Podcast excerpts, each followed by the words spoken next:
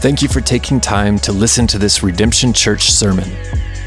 Redemption Church exists to make authentic disciples who live for the glory of God and the good of our world.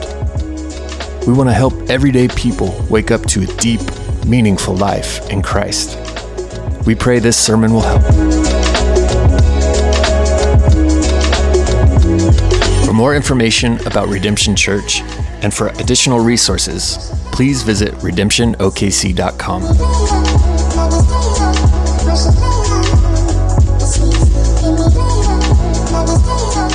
Well, if you've got your Bibles, turn to the book of Acts. We are kicking off a new series for the fall and going to jump into this book and really excited about that. We've actually put together several things I want to make sure that you know about. I want to make sure that you are aware of some resources. We're actually kind of trying to step up our game a little bit with some new stuff. And I wanted to, we, we put together an introduction guide for the book of Acts. It's got a lot of background information, kind of the heart of why we're studying the book of Acts. Uh, we've got hard copies of this available today. And if you uh, didn't get one coming in, be sure to grab one on the table on your way out or jump up and run back there and grab one right now if you want. Uh, there's places in the back of this for notes if you want to kind of take notes or journal later as you're doing your own study or bring this each week and record some stuff there. However, you want to use this, we just hope this is a blessing and encouragement to you, uh, kind of as we kick off this new big uh, series here for the fall.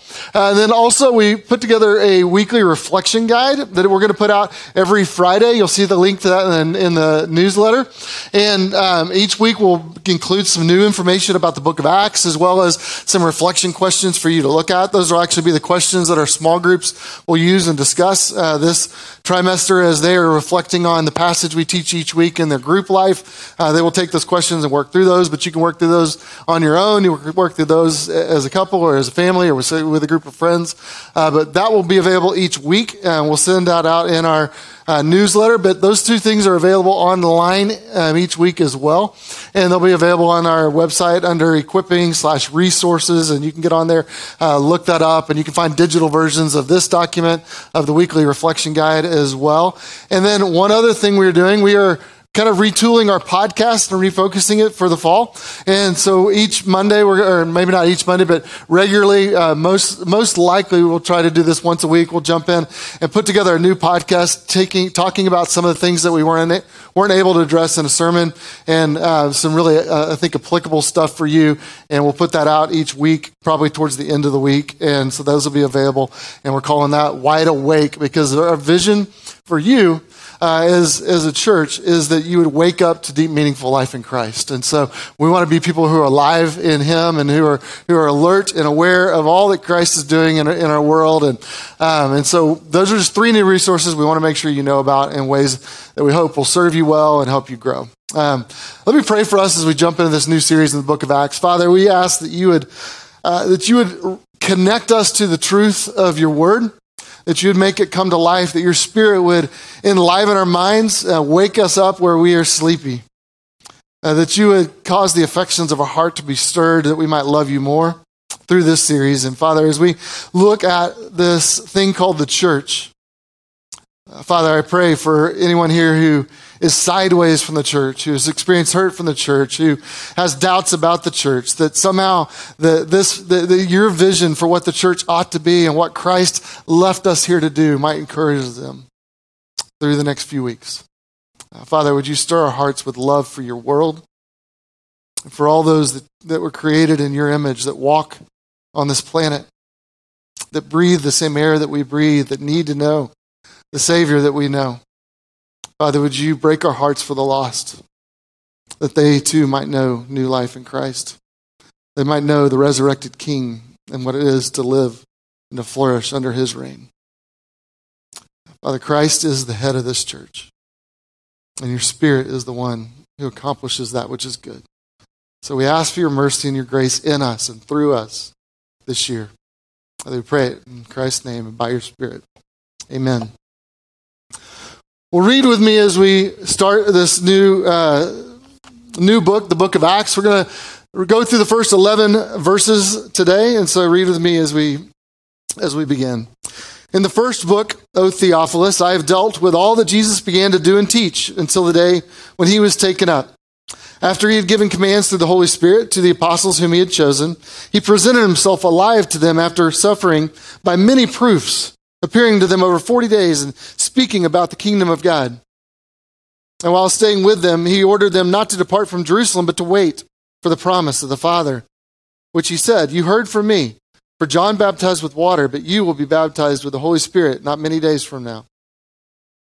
So when they had come together, they asked him, Lord, will you at this time restore the kingdom to Israel? And he said to them, It is not for you to know times or seasons that the Father has fixed by his own authority, but you will receive power when the Holy Spirit has come upon you. And you shall be my witnesses in Jerusalem and in all Judea and Samaria and to the ends of the earth. And when he had said these things, they were looking on, he was lifted up and a cloud took him out of their sight. And while they were gazing into heaven, as he went, behold, two men stood by them in white robes and said, Men of Galilee, why do you stand looking up into heaven? This Jesus who was taken from you into heaven will come in the same way as you saw him go into heaven. This is the word of the Lord. Well, as we jump into this book, uh, it's, it's important to see this kind of sets out the outline for the whole book. Acts 1 8 is actually kind of the theme verse, the purpose for the book. And so, and it says uh, that, that, you will wait for the Holy Spirit to come, and then you'll be my witnesses in Jerusalem, Judea, Samaria, and to the ends of the earth. Uh, the book is actually going to follow that kind of outline all the way through. So you're going to start off, it's going to focus a lot on Jerusalem, then it's going to go to kind of Judea, Samaria, in, in, in a wider region, and it moves in kind of expanding circles out and eventually goes to the ends of the earth. And so we're going to see that this was their mission, but it's also our mission and what we've been called to do. Uh, this book of Acts, it's interesting. It's written by a Gentile physician. So this wasn't a trained preacher dude. This was a doctor, a medical doctor who uh, had come to Christ and understood that. And uh, we have four gospels in the in the New Testament. When you look at your New Testament, if you open it up, you have Matthew, Mark, Luke, and John. Uh, this is the same Luke that wrote Acts, that wrote the book or the Gospel of Luke. But there's four four gospels that tell of Jesus, uh, Jesus' birth, his life, his death, and his resurrection, because that's the central event, as we talked about last week. That's the central event in all of the Bible. It's the central event in, in all of human history, and everything in the Old Testament pointed to that. The Gospels announce that, and everything after the Gospels point back to it, because that was the focal point. And so we have four different uh, books that tell about that. Uh, the years after Christ ascended, we only have one book that really outlines kind of the historical evidence of that, and that's the book of Acts. It's interesting that, that Luke and Acts actually are one book. If you kind of look at like uh, volume one and volume two, that's the way we're intended to think about this. They're the same author. And so Luke wrote the book of Acts and then, or Luke, and then he wrote and continued and wrote the book of Acts. And that's what we're going to be unpacking here. And you notice that as you uh, look at the first verse, it says, In the first book, O Theophilus. Well, the first book is what? Luke. And so he wrote that, but he also wrote it to a man named Theophilus. And Theophilus, uh, uh, you know, if you're looking for a name for your kids, you know, any of you, any of you folks, that that's an option. Not sure it's a good option, but it is an option. But Theophilus was uh, the one that he wrote the book of Luke to, Luke to, and he mentions it here again in verse one of the book of Acts. Now you may be wondering, like, who is this guy? Uh, Theophilus was probably a Gentile. He was probably fairly uh, uh, kind of upper middle class. He was educated because he's, re- he's writing a book to him and making logical arguments for him, expecting him to read. It's most likely he was a Roman citizen. And, actually, Luke 1, he calls him most excellent Theophilus, which means uh, there's, a, there's a high likelihood that he was kind of a Roman official.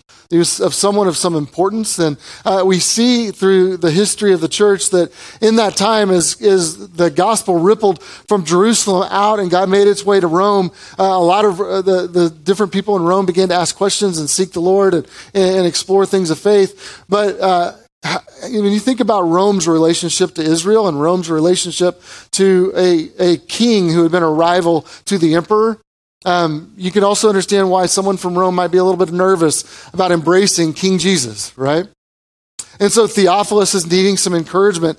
Uh, it's interesting that in Luke, when uh, when when uh, in the Gospel Luke, when Luke writes, he says, uh, "Inasmuch as many have undertaken to compile a narrative of things that have been accomplished among us, just as those who were from the beginning eyewitnesses and ministers of the word delivered them to us, it seemed good to me also." having followed all the things of Jesus closely for some time in the past, to write and listen to, to the way he describes what he did in the gospel. An orderly account for you, most excellent Theophilus, that you may have certainty concerning the things you have been taught about Jesus. So, what's the scenario when you think about Theophilus? He's probably a guy who was wrestling with faith. He was a, maybe a skeptic. He was a seeker. He was maybe someone who was doubting whether all the things that Jesus uh, that were claimed about Jesus were true, and he needed some encouragement. And so, what we see in that passage is that Luke says, "I'm writing these so that you may have certainty concerning the things you have been taught." He begins Acts 1 in the first book of Theophilus. I dealt with all that Jesus began to do and teach until the day he was taken up after the commands of the Holy Spirit. And so th- he's writing this book to this, this person, ask, trying, to, trying to encourage him in his faith. Now, I hope that's an encouragement to you too. Because my, my guess is in a room uh, this size with this many people here, that some of you are also doubting. That some of you are also skeptics. That some of you also, maybe you're seeking to know whether what, what, what, the scriptures say about Jesus is true, and you need to be encouraged and you need to be built up. And that's really what, what Luke says his intent was in writing the Gospel of Luke and in writing Acts was that, that you might be encouraged so that you might have certainty in the things of Christ. That's good news. So uh, let's jump in here. And there's three things you need to understand whenever uh, we, we, begin to understand this mission of, God, of, uh, of the Lord in in our lives. The first is we need to understand the truth of the gospel. That if we are going to be witnesses, if we're going to carry out this mission that God's given and that's described here, uh, we need the truth of the gospel. The second thing we're going to see is that we need the power of God. This is something we can't do on our own strength, but something we need the power of God to do in us. And thirdly, we need a sense of urgency for the mission. And so we're going to look at those three things today. Uh, and we're going to start off with really talking about uh, the gospel. This verse one speaks, what is it he says he was writing with? He says, I- I've dealt with all that Jesus began to do and teach. Well, what is the gospel? We, we use this term sometimes in church, and I know it's a churchy word. That it's a Greek term that means, that means good news.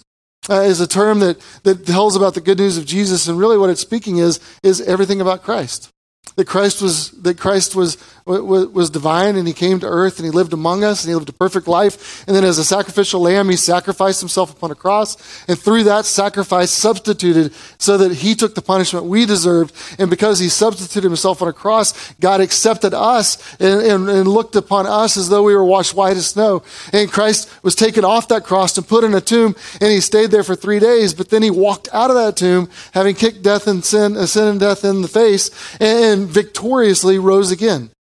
And then announcing his resurrection, he appeared and walked around for 40 days amongst the disciples and amongst the people of that era.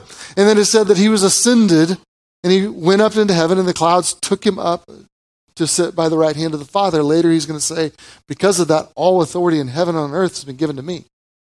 Because he was victorious, and so he's the reigning king.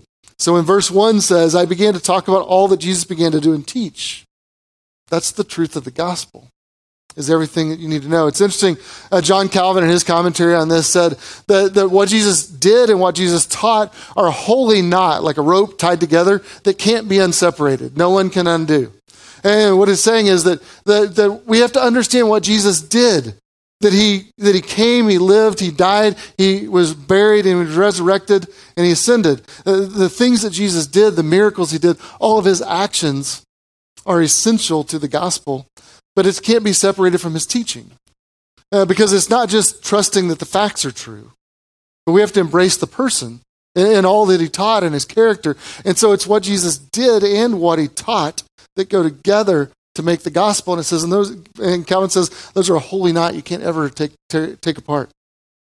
Verses 2 and 3, notice what he says, until the day that Jesus was taken up. Uh, in, in, theological terms, we call that the ascension, meaning that Jesus ascended. Um, and, and, this is one of those things that, that science can't really account for. Uh, but, but it says that Christ, that after he appeared and after he was resurrected and walked around for a time, that he simply ascended into the heavens. And we see later it says he's going to return out of the heavens to earth to reign again someday.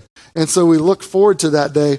Uh, but you notice that while, uh, before he was taken up, this is what it says. It says, He presented himself alive to them after his suffering by many proofs. Um, after his suffering, what was his suffering? Um, he, wasn't just like bullied a little bit and felt his feelings were hurt. that he died, right? So after suffering, meaning after he was crucified, and then he came and he presented himself alive. That's why it was shocking, right? Because these guys witnessed his death and they saw him put upon a cross. They saw him taken off the cross and they knew that he was put in a tomb and a, and a stone was rolled over that tomb. And so when he presented himself alive, that was a, that, that's what we call an aha moment, right? When the dead dude walks back out and goes, What's up? You know, that's, that's sort of a significant event that they, they probably registered and were like, That's something I might ought to remember that that happened. I might ought to, I might ought to register that something remarkable happened there, which is why it, it says that he presented himself uh, alive by many proofs. Because it wasn't easy for them to accept, right? Are any of these things hard for you to accept or understand? Is it hard for you to imagine how God became man and, and lived among us? Is it hard for you to imagine how anyone lived a perfect life? Um, man, just the last couple years in this in this world, and and just all the craziness. Like someone that never got angry about any of it in an unhealthy way. I mean, like I, I get angry driving on the road sometimes. I'm like, ah, you, I can't believe, and of course that's the bumper sticker on your car. And, you know, like I'm talking trash to someone driving on the road, they can't hear me, but it feels better to me to do it. Uh, Jesus never did that. That, that should be astounding to you, right? So as you think about what it, what it looks like for Christ to have lived a perfect life, but to have died, uh, but even in his death to be able to, to, be, to resurrect and step out of that, to ascend into the heavens, sit at the right hand of his Father, and that he's going to come back one day. Uh, these are difficult things to believe. It was difficult for the disciples too. When we talk about proofs, to prove something is to make it known in a convincing and decisive way. I think what's interesting to me about Luke's approach here is that Christianity is reasonable, right? Like he's not asking you to put blind faith in some aura or feeling or thing that just kind of is this nebulous deal out there. But he's saying, I actually, Christ came and made proofs to eyewitnesses, and there was a, a logical, reasonable thing that he unpacked and he's trying to show us, and he wants us to understand. And for the disciples, this was difficult emotionally for them to accept. They'd walked with Jesus for three days, they saw him dead, and then he appeared. And so they were wrestling with this. And, um, it's amazing to think about the disciples, what it would have been like for them to be in their shoes. That you, you literally were out fishing one day and Jesus said, Come follow me and I'll make you fishers of men. So you you tried it. You went and followed him for three days, and you walked around for th- or three years, and you walked around with three years, and, uh, and basically lived uh, alongside him and listened to all his teaching and witnessed all his miracles and saw him heal the blind and saw him take the, the lame man and, and, and help him to dance again and, and go running through the streets. And you, witnessed and you saw all these things, and then you saw him put, a, put into a tomb. And so you're trying to make sense of this doesn't fit any of my categories and all the boxes I had for the way the world worked just got blown apart.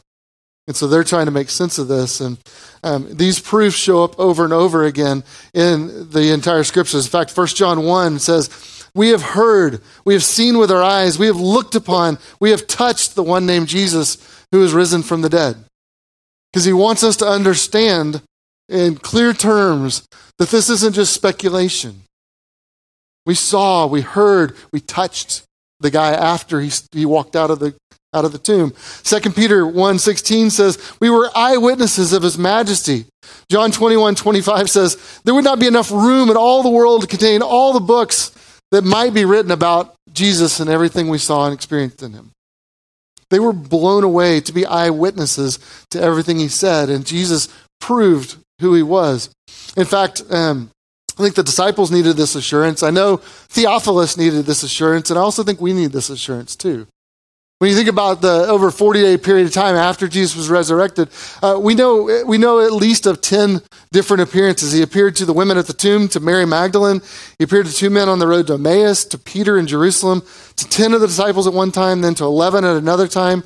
Uh, he went out and saw seven disciples fishing in Galilee and, um, and, and sat down and had a meal with them. Uh, with 11 disciples another time in Galilee. Then he appeared to 500 different individuals that we saw. And then he appeared to his half brother James a different time. So you think about all these different appearances and, and the, the, the, hundreds of people literally that witnessed and saw this. And what Luke is trying to help us understand is that we're not asking you just to believe something that we felt in here, but there's actual evidence that Christ proved. And so Christ uh, used this time to teach and explain also the scriptures and everything that happened. So he said he was teaching them about the kingdom of God, the reign of God, which began when Jesus showed up and was, was, was inaugurated and was begun, but won't be fully realized until Jesus returns. And so we are in the kingdom, but it will come back in, in fullness at a later date. But that ultimately, what the disciples are called to do is live into the mission of the kingdom. They live to live under the rule and the reign of the king, carrying the good news of the king to all the peoples. Look with me at verse 4. Verse 4 says, And while he was staying with them, he ordered them not to depart from Jerusalem, but to wait for the promise of the Father. So He ordered them not to depart from the Jerusalem. Um, you know why? Uh, the second thing we need, in, in addition to the truth of the gospel, is we need the power of God. And so when he orders them not to depart from Jerusalem, he says, You need to stay here and wait until what happens? Until the Spirit comes. Until, until divine presence is with you and in you, you need to wait because you're not ready to try to launch out on this mission on your own. What he's saying is what, what they have to do is so important and so essential and so challenging for a, of a task that they're called to do that they're going to need God to equip them to do it. What Jesus is saying is this is not a mission that you can accomplish in your own strength. And so you need to wait. Any of you have a hard time waiting? Like you go to a restaurant and they, you think it's going to be, you know, they tell you, oh, it'll be 20 minutes to get a table.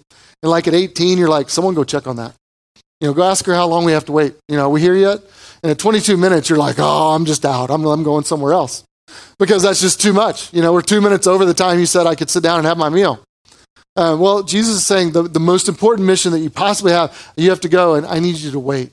Well, we know he says that not many days. It was probably likely 10 days, we know, based on the, the religious calendar and the time that was passed there, that they ended up waiting. Uh, but you notice what they, had, what they had to wait for. It says that there was a baptism of John. So John the Baptist baptized people. Jesus was baptized by John the Baptist.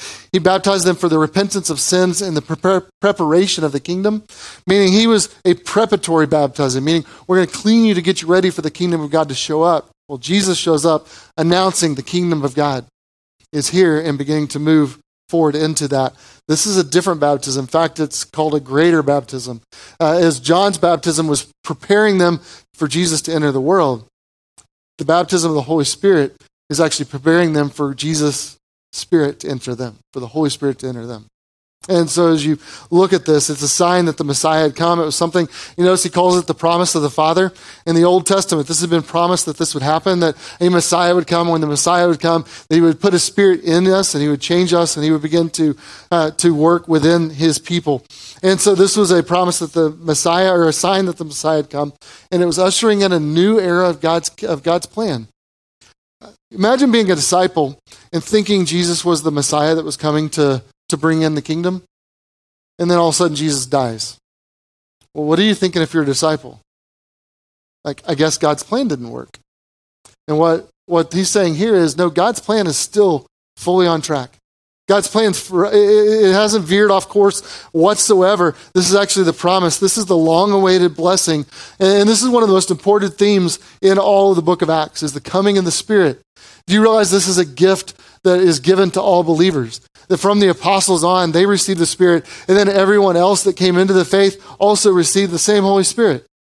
And so this promise is fulfilled not just for them, but for you and for me. That the Holy Spirit lives with us. And what it meant was Jesus was truly the, the Redeemer, that his suffering did not, did not quench what, the God, what God was trying to do, but it actually fulfilled what God was trying to do. They just didn't understand that at the time. And so the disciples definitely understood once Jesus got to this point that this was a really big deal, right? That this was a fulfillment of the scriptures. And Jesus explained that to them and they understood it. And look at verse 6 and you see how clearly they understood it. So when they had come together, they said, So, Lord, will you at this time restore the kingdom of Israel? They said, Oh, when the Spirit comes, that means the kingdom's coming. And so they thought that this was all going to happen at one time. And so immediately when they go, oh, if the Spirit's coming, then that's the time the kingdom is going to come. The disciples are always asking this question, weren't they? Like earlier, you see one of the deals where two of the disciples are kind of sauntering up Jesus and their mama's pushing them. You know, they're clearly some mama boys. And they're like, hey, can my boys, like, can they get the, the best seats at the table in your kingdom, Jesus? Because whenever you come and you rule and you reign, we'd kind of like to be in the inner circle. Um, and so they were pushing for that kind of a connection to this king when he came into his kingdom. But you notice they were still thinking of this nationalistic, religious, or nationalistic um, kingdom based on the people of Israel, more of a political kingdom. And so, as those who were under Roman rule, they were hoping Jesus was going to kick Rome out, kick some booty with all those guys, give them some freedom for the nation of Israel, and set them back up and turn them loose. And that's really where their hopes were uh, the disciples, how much were they thinking about being missionaries right here? No, they weren't. They're like, oh, we survived those three years. We thought you were gone, but you're back, and it looks like you're doing good. Like, you know, you're still alive. And so now do we get to do the kingdom stuff? Like, now do we get to, like, you know, sit and, you know, now do we get to rest on our laurels and, and kind of eat, eat a good meal and celebrate and maybe get some gold in our pockets? And, and they're not thinking at all about the mission. They're seeking comfort and confidence in their own well being. They're seeking a life of power and influence. And they're thinking, Jesus, is now the time where we get to rule with you? It's interesting. Jesus immediately redirects them uh, to another purpose, though, doesn't he? Um, it says, uh, It's not for you to know the times or seasons that the Father has fixed by his own authority, but you will receive power when the Holy Spirit has come upon you and you will all be my, my witnesses in Jerusalem and Judea and Samaria and to the ends of the earth. This is a redirection, right? Do you ever have to redirect someone in a, in a conversation at, at, the office? Like they're, they're fixated on something, you're like, hey, let's get back on task. You need to redirect them here. That's what's happening is they're going, hey, is this the time the kingdom comes? And Jesus says what? Hey, shut up, let's go back to work. Like, hey, stop speculating about all that stuff. It's not even for you to know. The, the, our Father in heaven's the one who sets the authority. He sets the times. You don't get to call the shots on that stuff, but you do have a job. And you have a job, and you're not going to sit on uh, in comfort in Jerusalem. You're actually going to go to the ends of the earth with the message of God. Acts 1 8 really is the theme of the whole book of Acts. Uh, that we are called to be witnesses. And those witnesses kind of move out in concentric circles. If you look at the geography of Jerusalem, and then it goes out to the next region, then it goes eventually to the ends of the earth. So it kind of moves itself outward like this because it's supposed to be this ever expanding, uh, ever expanding circle. Acts 1 8 um, uh, is really the theme of the book of Acts. It repeats something that Jesus said in, that's recorded in the book of Matthew that we call the Great Commission. And we call it the Great Commission because it's when the disciples were commissioned to go and be witnesses, representatives, ambassadors for Christ throughout the world. And we, following their example, are, are called to walk in their footsteps, to be mission, uh, to be on mission with them. Matthew 28 says, "Go therefore and make disciples of all nations, baptizing them in the name of the Father and Son and the Holy Spirit, teaching them to observe everything I have commanded you. And lo, I'm with you always, even to the end of the age." You notice two things that go with that commission? What's the first thing Jesus says? All authority in heaven and earth has been given to me. Why? Because he came, he lived, he died, he reigned, he, he was raised again. And so he was victorious. He was king. He had earned the right in his ascension to heaven. The reason why Acts 1 twice mentions his ascension to heaven is because it's, it's a sign of authority. That when he was lifted up, and it says actually in, uh, in verse 9, we're going to see that it says that he was lifted up, and it says that the cloud took him up. It's a sign that the heavens have received him and, and, his ascension was not just it was not just something that was cool for them to watch like dude jesus just floated up into the heavens although that was definitely true I think it was also it was also a sign of his authority that he was accepted by God. He was divine and he was one who was welcomed because he had conquered sin and death and had earned the right to be the king of all. And so in that um, we see this idea that Christ uh, that, that, Christ um, ha- has all authority. But you notice at the end of Matthew 28, he also says, um, And I am with you always meaning that, that you're being commissioned, you're being sent out to go to all the nations with the good news, but you don't go alone. You go with God. Acts 1 8 repeats the same sort of an idea, doesn't it? Acts, uh, Acts 1 8, when it says um, that you will be baptized, or, or you, to, um, you will receive power when the Holy Spirit has come upon you. Where does that power come from? It comes from the authority of Jesus sent to fulfill the promise of the Father and in order to empower them so the, the God goes with them into the mission. But it's that mission to be witnesses, to carry their message all the way to the ends of the earth. So, see the first two things that they called that they need to fulfill this mission? They need the truth of the gospel. They need the power of God. The third thing they need is a sense of urgency. Verses 9 to 11, Jesus is going to give them a good visual of this. It says, And when, when Jesus had said these things, as they were looking on, he was lifted up, and a cloud took him out of their sight. And while they were gazing into heaven, and went as he went, two men stood behind them or beside them in white robes, and men said, and said to them, Men of Galilee, why do you stand looking into heaven? This Jesus was taken up from you will come in the same way that he has been sent. And so they, they had heard Jesus, they'd seen him. They're sitting there on the hill, uh, listening to him talk, and he's explaining this mission that they've given him. And if you ever wanted to punctuate a mission, I mean, preachers sometimes, like, we try to find ways to close out a message. You talk about the conclusion, you're like, man, I need to find a way to, like, drive this truth home. I need a, I need a story, or I need a statement, or I need something that, that just makes it come to life for you. Uh, Jesus sort of knocked that out of the park, doesn't he? Like he's finishing the message and then he just floats off into the heavens and then a cloud goes whoosh, you know, and it's like drop mic, I'm done, you know. And the disciples, what is what is their response when that happens? I mean, that's that's literally what it says. Is they stood there looking up,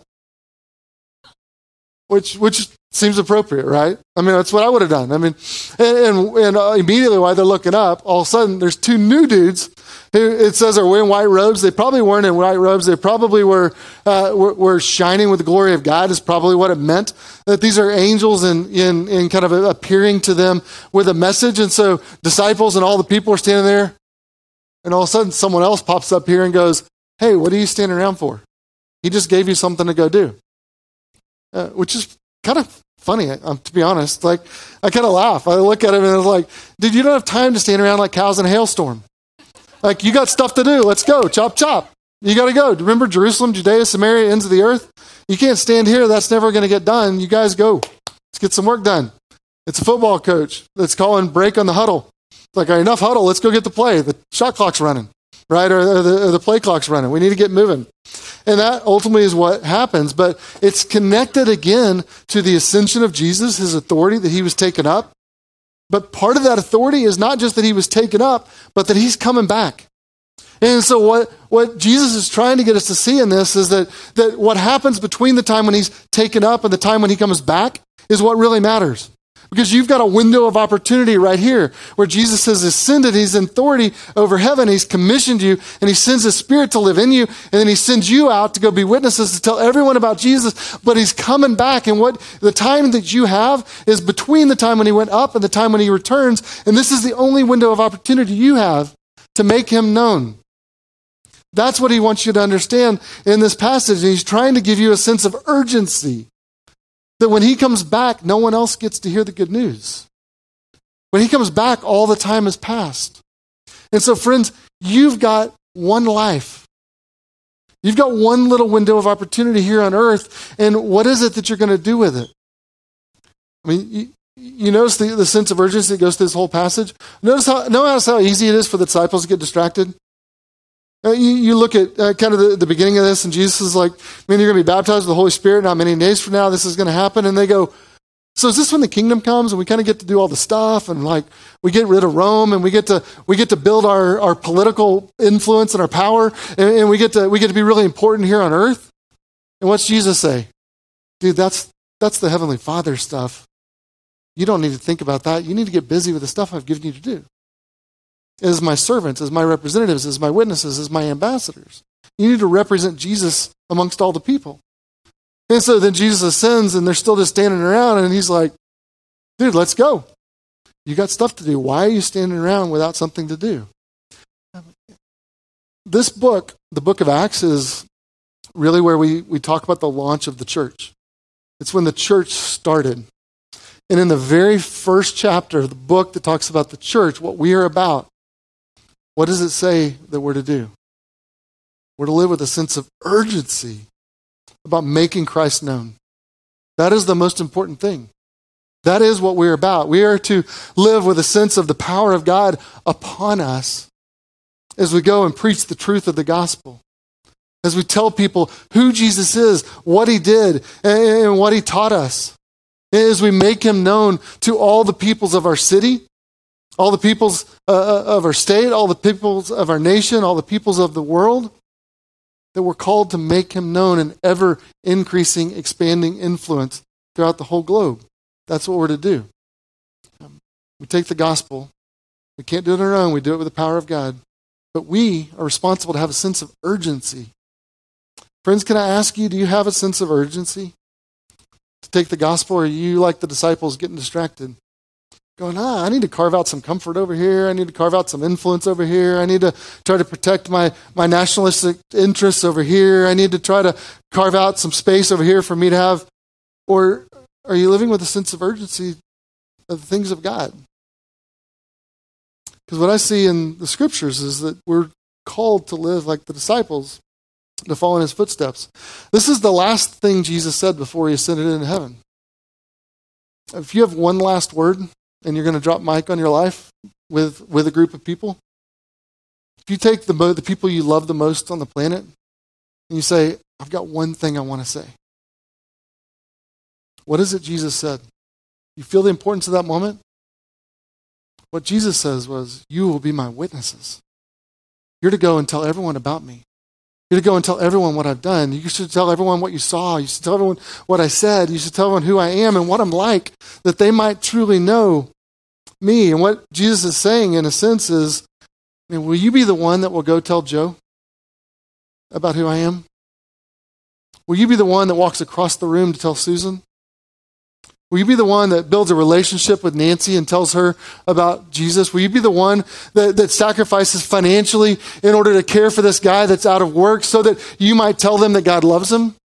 Will you be the one that comes alongside this, this woman who's experienced an unexpected pregnancy and walking with her through that season and caring for her and so that you can tell, show her the love of Christ in a practical way and make known to her the love of Christ? Will you be the one that will be my witness?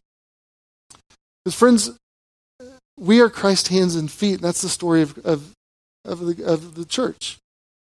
That Jesus, when he departed, he had a plan. And it was the plan of God that worked out through all human history. And it was that when he ascended, he was going to have all authority in heaven and earth. And what did he say? He's going to give it to us. And he says, I will, I'm not leaving you by yourself. I will send the Spirit to empower you, to help you. You'll never be alone in the mission.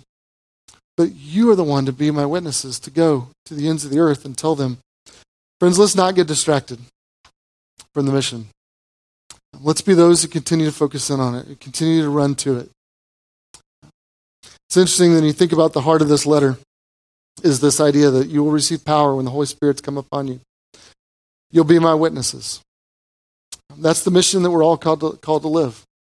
That's what we're to be about. And as we walk through the book of Acts, and that's what we'll unpack, is what, it, what that looks like, uh, how that works itself out in the life of the disciples, and ultimately how that mission comes down to us and guides us, even the way we, uh, we live our lives. Are you with me? Looking forward to diving in? All right, let me pray for us. Uh, Father, I pray that we would fall more in love with your church this year because we are in love with your Son and grateful for him. Father, might Christ always be the head of this church. Might we be those who do his bidding. Father, as he calls the shots, that we might execute his plan. And Father, we pray that the, the people might come to know you through the testimony and the witness of our lives this year. we might be pleasing and honoring to you, and that we might rejoice together as people are added to our number day by day. Father, we pray it in Christ's name. Amen.